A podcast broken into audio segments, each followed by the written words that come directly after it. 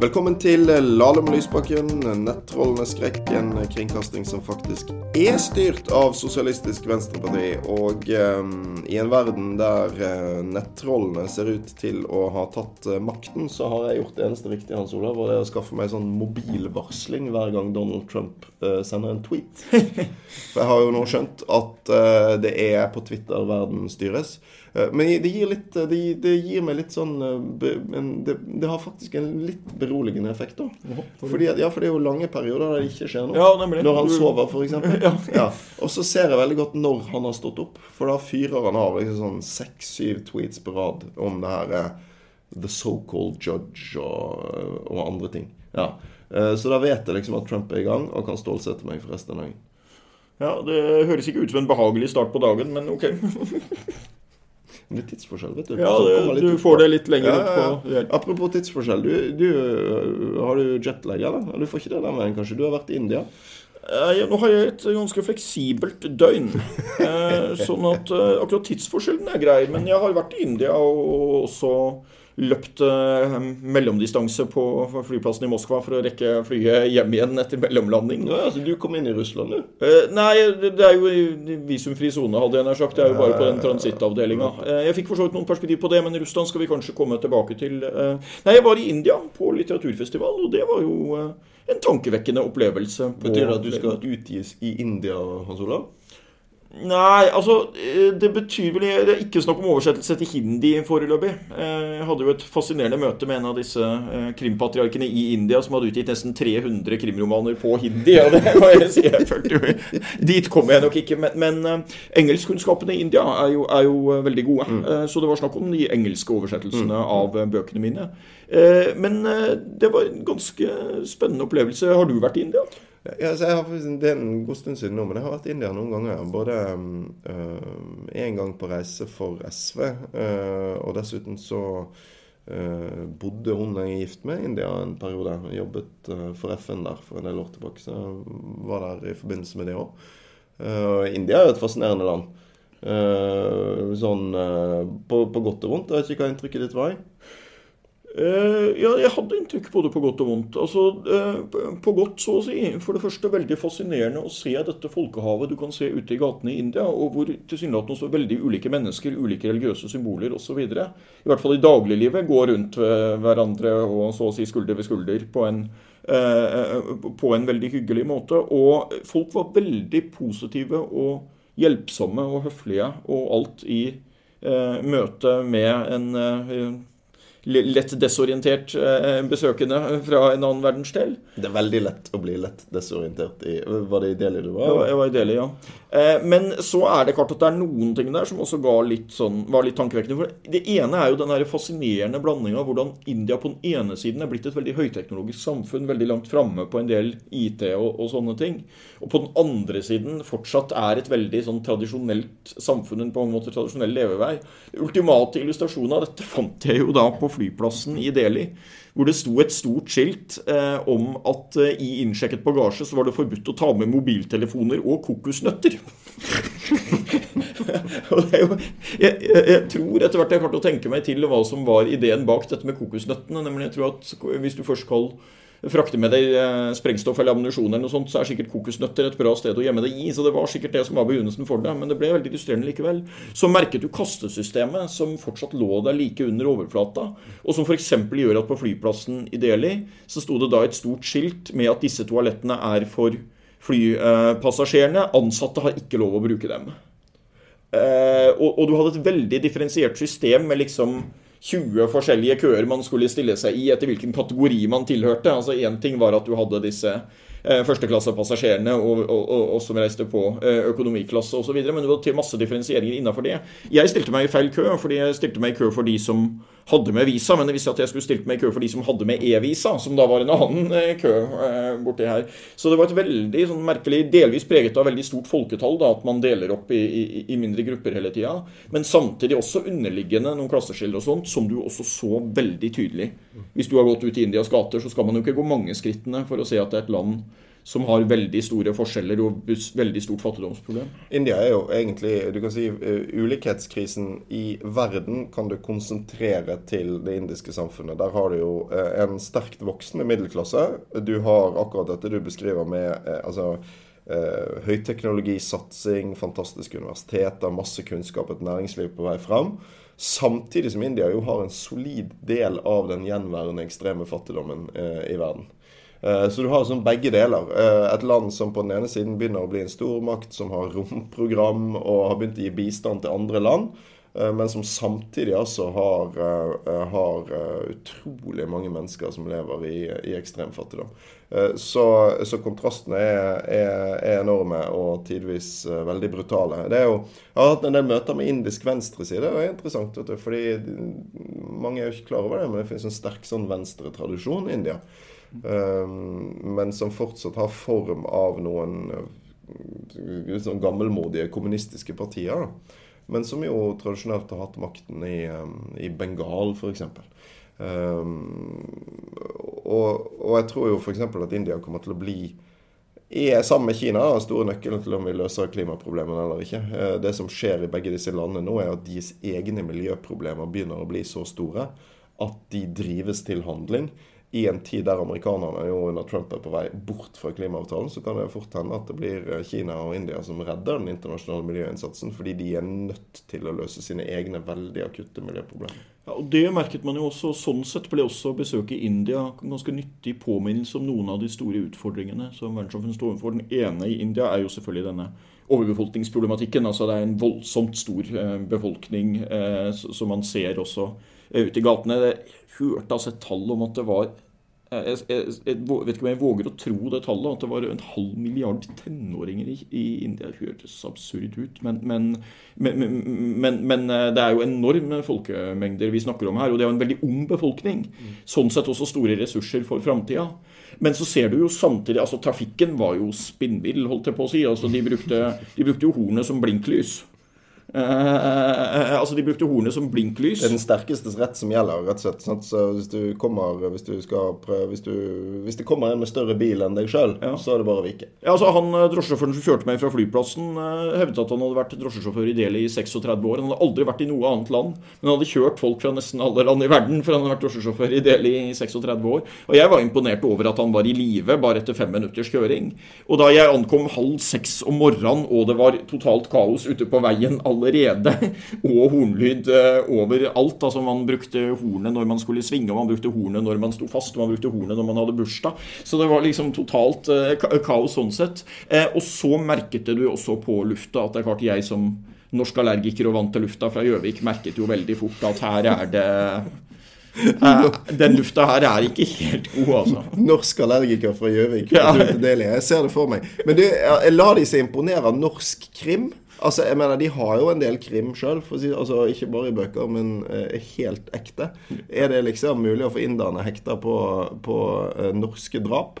Jeg, solgte jo fem til seks bøker bare mens jeg var der, så det tror jeg absolutt. Men, men, eh, nei, det, men, men det, er jo på en måte veldig internasjonalt uh, orientert sånn sett. Og jeg opplevde at de var uventet positive, engasjerte, interesserte. Og så hadde jeg jo det der nervøse øyeblikket da på scenen hvor jeg fikk et spørsmål jeg tror jeg aldri har fått før, nemlig om denne Patricia, denne noe eksentriske hovedpersonen i krimromanene mine. Jeg fikk rett og slett spørsmålet kan noe av denne arrogansen og denne overbærenheten overfor andre som hun har, komme fra deg selv?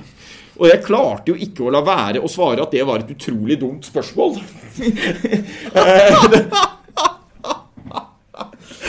det var jo altfor fristende til ikke å benytte sjansen, men jeg satt jo og var redd for å bli pepet ut fra salen. Eh, men hele salen brøt da ut i sånn spontan latter og tok poenget med en gang. Og så tenkte jeg at vi er nå egentlig ganske like, da.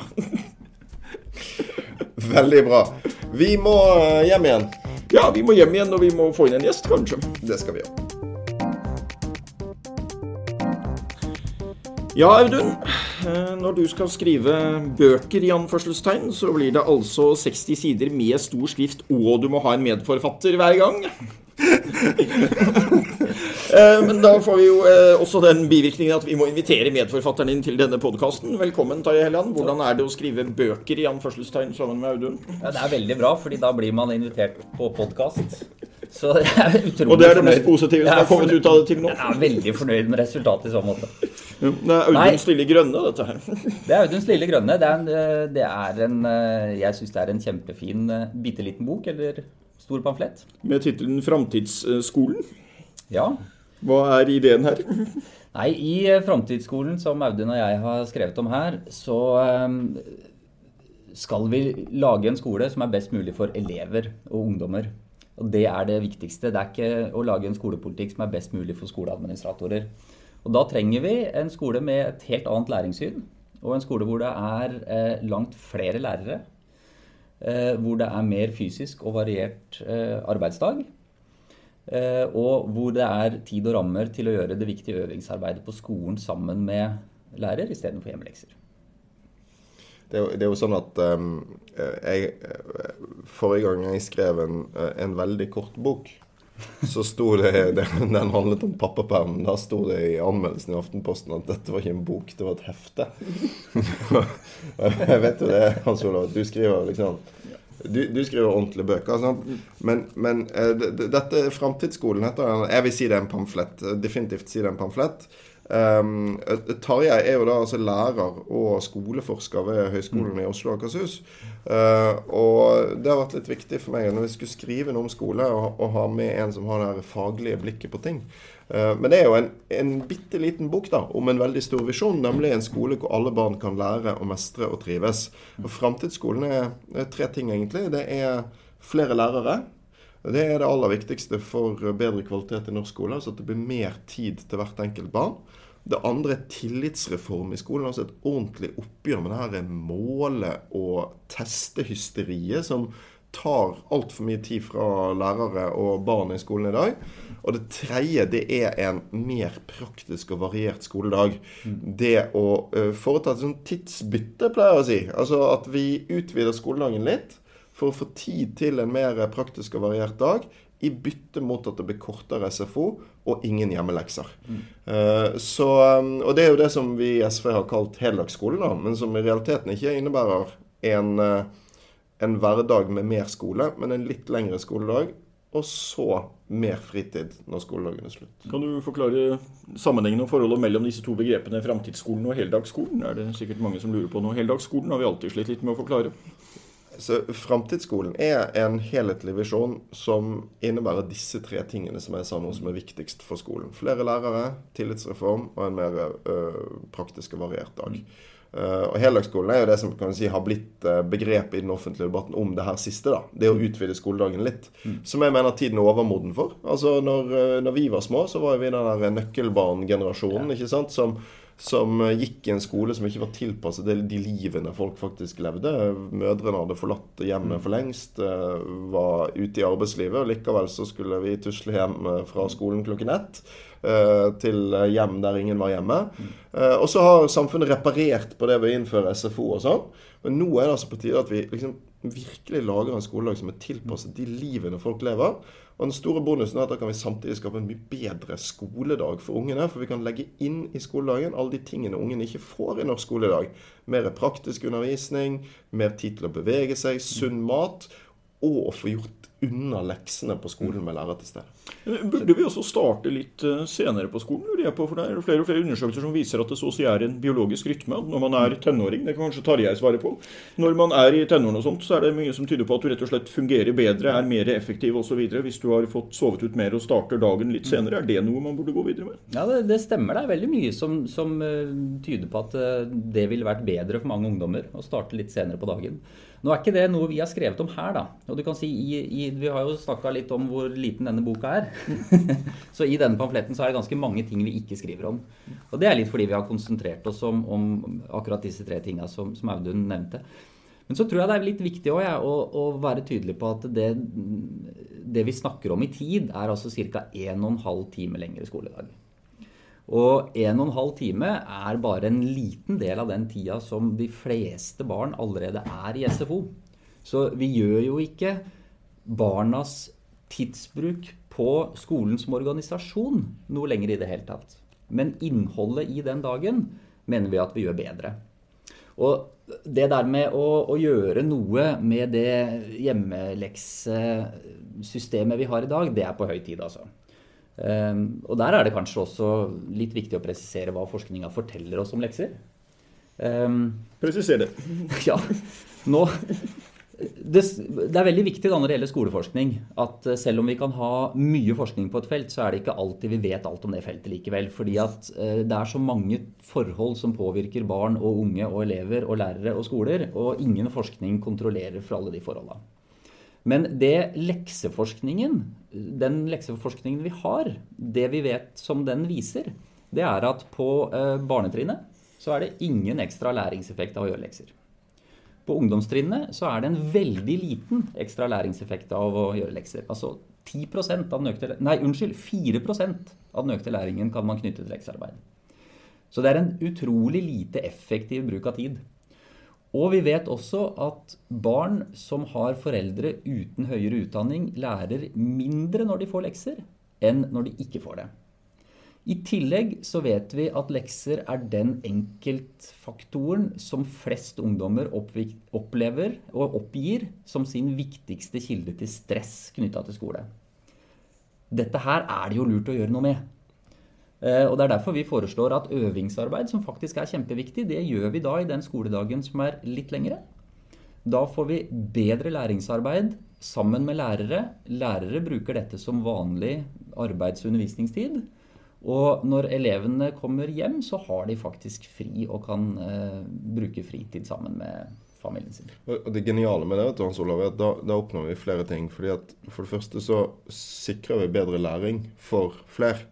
Uh, og vi bidrar til sosial utjevning. Mm. Uh, og for meg er framtidsskolen derfor en viktig del av, av si, kampen mot den økende ulikheten i makt og rikdom i det norske samfunnet. For det handler om å skape en skole som legger bedre til rette for at barn uavhengig av bakgrunn kan lykkes. Mm. Uh, der er en annen viktig del av dette prosjektet mye større rom og respekt for den praktiske læringens plass i skolen. Det kan du også få til gjennom å mm. utvide skoledagen. Men så oppnår du med å gjøre noe med leksene en, en siste ting òg. Og det å gjøre noe med tidsklemmen for, eh, for, familiene. Eh, vi så litt på tidsbruk når det gjelder lekser, og det må jeg si at jeg ble overrasket over hvor mye tid norske barn bruker på lekser. Ikke sant? Det er jo sånn at når du skal hente barnet ditt på SFO, så har klokken kanskje blitt halv fem eller nærmer seg fem. Og kanskje hvis du har en, en liten unge, så skal hun eller han eh, legge seg klokken åtte. ikke sant? Familien har veldig få timer sammen, og den tiden skal skolen også ha. Bruke på lekser. Sånn at største eh, si, bløffen om heldagsskolen, eller vårt forslag til en utvidet skoledag, er at den vil institusjonalisere barndommen. Det er det motstanderne pleier å si. Sannheten er jo tvert imot at dette vil gi ungene fritiden tilbake, og familien en mye mer rolig tid sammen, med mindre stress. Det er masse leksestress i norske familier i dag. I kort form på denne fra før korte pamfletten så er liksom ideen at eh, man skal være litt lenger på skolen. Man skal være ferdig når man kommer hjem fra skolen, og vi skal få mindre eh, forskjeller ut fra foreldrenes eh, bakgrunn. Eh, nettopp, nettopp. For de minste barna så er det ikke engang snakk om å være lenger på skolen, men det er snakk om at den tiden de er på skolen, disponeres annerledes. Altså at selve skoledagen blir litt lengre, men at SFO-tiden, som jo er Eh, for det første av veldig varierende kvalitet i dag, og dessuten dyr, sånn at alle barn ikke får være med, den blir kortere. Det er den, det, det byttet av tid som gjør at vi kan legge mange nye ting inn i skoledagen. Litt av utgangspunktet her er også en sånn kamp om lærings- og kunnskapssyn i norsk skole. Det har jeg både øh, forsket på og skrevet om og vært veldig engasjert i. Det, for vi mener jo at vi har skal vi si, at et bredere syn på hva læring er for noe, tilsier at vi må organisere skolen på en annen måte. Ja. Og det er, jo, det er jo en annen myte som har blitt presentert om, om eh, heldagsskolen. At den ikke fokuserer på skolens primæroppgave, som er å lære barn å lese, skrive og regne. Det er bare tull. Fordi, eh, som, som, du sier her, Audun, eh, heldagsskolen gir rom for å ivareta et bredt kunnskapssyn. Det betyr at vi skal erstatte overflatisk læring og pugging med skikkelig læring skikkelig kunnskap. Det handler om uh, muligheter til å kunne gå i dybden, til å eksperimentere, til å stille spørsmål, til å utforske, til å trene kritisk tenkning. Også til å dra på ekskursjoner, drive praktiske læringsformer. Praktisk læring betyr ikke bare at vi har mer tid til praktisk-estetiske fag. Det betyr også at teorifagene kan tilnærmes gjennom praktiske arbeidsmåter. Og denne type læring er utrolig viktig. Det, er, det, vi, det, vi, helt sikkert kan si, er at vi ikke vet hva som er en ferdig teoretisk kunnskapspakke som er relevant for arbeidslivet om 40 år. Men vi veit at vi må ha arbeidstakere som evner å være kreative, som evner å tenke kritisk, som har empatiske evner, som har samarbeidsevner. Og disse tingene her de er viktigere og viktigere for å, å forberede barna til å fungere godt og leve gode liv i den framtida som vi ikke veit hvordan kommer til å se ut, men som vi veit at kommer. Men én ting vi vel egentlig vet, eh, er vel at eh, man må klare å gi et tilpasset tilbud for å utnytte de mange ulike ressursene i et multikulturelt samfunn som Norge er blitt. Så må man klare å gi et tilpasset tilbud som er mm. motiverende og stimulerende for den enkelte elev på en annen måte enn man oppfører det. er jo litt skummelt, for Jeg får jo av og til inntrykk av at uh, det er mulig at Arbeiderpartiet er blitt mer Høyre i skolepolitikken, som noen hevder. Jeg syns det ser ut som Høyre er blitt mer Arbeiderpartiet, for jeg syns de er i ferd med å ende opp som sånn forsvar av den gamle enhetsskolen. Uh, sånn sett. Uh, er ikke det med individuell tilpasning veldig viktig her? Det er kjempeviktig. Og jeg syns jo det er interessant i, i, vår tid, hvor vi lever liksom i en sånn standardiseringsfeber rundt skolen. Ikke bare skal vi stand, drive standardisert testing, men nå skal vi også ha standardisert start av skoletimen og standardiserte undervisningsformer. Det er viktig å være klar over at standardisering faktisk er et antonym. Altså det motsatte av tilpassing. Og hvor blir det av den tilpassa opplæring i en standardisert skole? Den er nødt til å tape. Eh, og jeg syns jo det er eh, Jeg er helt enig med deg, Hans Olav. Det, på mange måter så har liksom Høyre blitt talsperson for en type skole som skal være dønn lik for alle. Alle skal nå de samme læringsmålene til samme tid med den samme testen som kontrollorgan. Det er ikke god opplæring. God opplæring handler om å gi utviklingsmuligheter for mennesker, ikke for kompetanser. Det fascinerende nå er at du kan, si, du kan se hvordan hegemoniet i debatten om skole endres. Ikke sant? Altså, Høyresiden har på en måte eid den debatten i mange år. Og det har vært uh, opplest og vedtatt at den norske skolen har vært for lite opptatt av uh, ja, Høyresiden det er en sånn banalisering av politikken, av, av retorikken. Sånn, skolen har vært for lite opptatt av kunnskap. Det er litt som å si at helsevesenet ikke er opptatt av helse. ikke sant? Det er jo absurd. Men, men, men de har liksom vært veldig på frammarsj med en idé om at mer testing, eh, mer rangering, mer konkurranse altså er det som skal drive fram læring. Mens nå har hele Stortinget egentlig sluttet seg til en veldig annen måte å tenke på, eh, som nettopp vektlegger det Tarjei var eh, inne på i sted, og som er i tråd med det som si, er hovedtendensen nå i nyere forskning rundt skole, i de eh, anbefalingene vi politikere får fra ekspertene. Vi må ha mye bredere syn på læring. Vi må først og fremst lære ungene å lære og finne kunnskap sjøl, ikke bare reprodusere ting til neste test. Og vi må ha en skole med større rom for det kreative og det praktiske. Men problemet er at selv om veldig mange nå har sluttet seg til den typen fine ord om framtiden, så mangler forslagene til hvordan vi faktisk kan skape en skole som virkelig gjør det. Og det er det som ligger i denne lille, lille pamfletten vår. Et, forslag til hvordan vi kan organisere framtidsskolen sånn at det her blir virkelighet. Spennende. Altså, en ting jeg er litt opptatt av i dette, er jo på sett og vis de obligatoriske når vi kommer litt uh, høyere opp i skolen også. fordi på 60-tallet så var det jo sånn i Norge at hvis du strøk i ett fag, så måtte du gå hele året om igjen og ta alle fagene om igjen. Mm.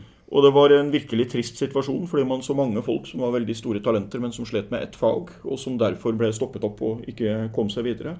Eh, og fortsatt da jeg tok videregående som privatist eh, på eh, tidlig 90-tall, så opplevde jeg jo så dette som et problem. Men, da så jeg samtidig at utviklingen hadde gått et veldig langt steg fra 60-tallet. Altså Jeg er et, et, av de barna som ikke klarte å fullføre videregående på 60-tallet, men som på 90-tallet eh, kunne klare å ta det med et litt annerledes løp og dermed komme over og få studiekompetanse. Men nå syns jeg faktisk at pendelen har svingt tilbake, og at man snakker mer og mer om at man reiser en type stengsler for den type elever, da, med at man gjør mer og mer obligatorisk og kravene mer og mer firkantige. Mm. Nå må du også ha høye karakterer i matte for å kunne bli norsklærer og det ene med det andre. Hva tenker du om det, Tarjei?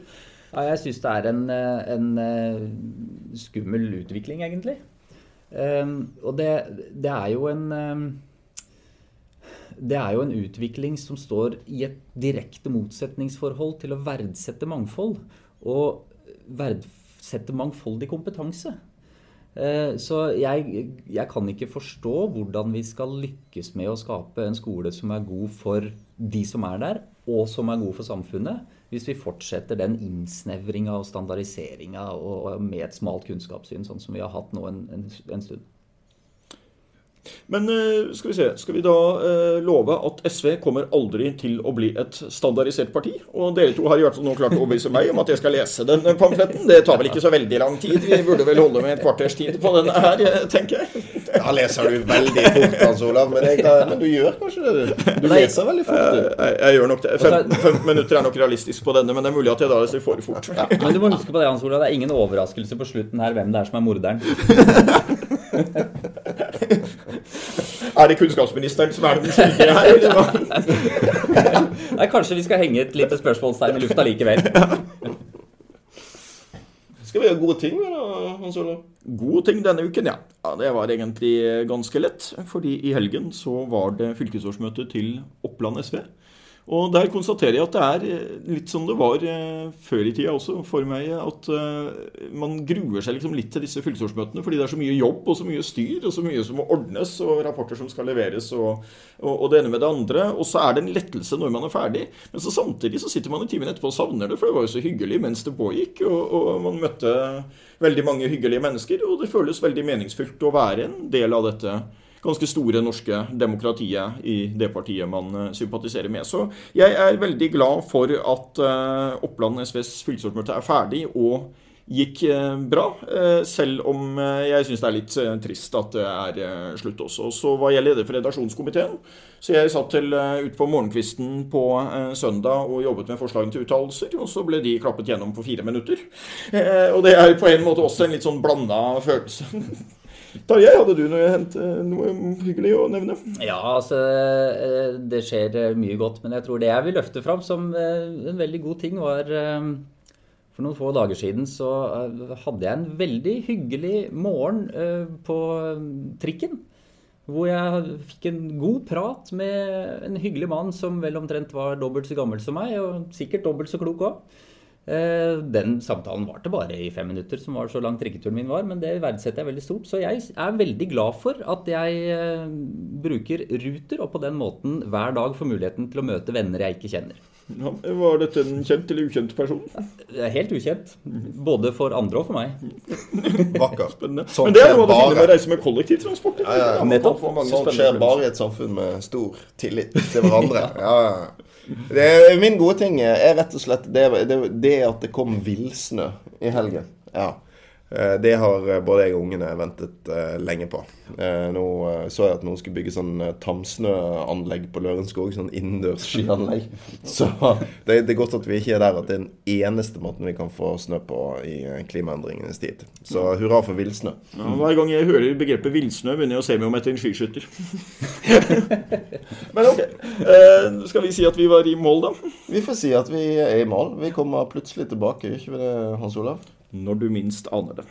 Takk til Tarjei Helland for besøk. Takk til deg som uh, hørte på. Hvis du gidder, så gi oss gjerne en uh, rating i iTunes. Husk at du også kan sende innspill om gjester osv. på e-posten vår, som uh, rett og slett er l og l at sv.no. Vi høres. Skal du si ha det, Hans Olav? Ha det, Hans Olav.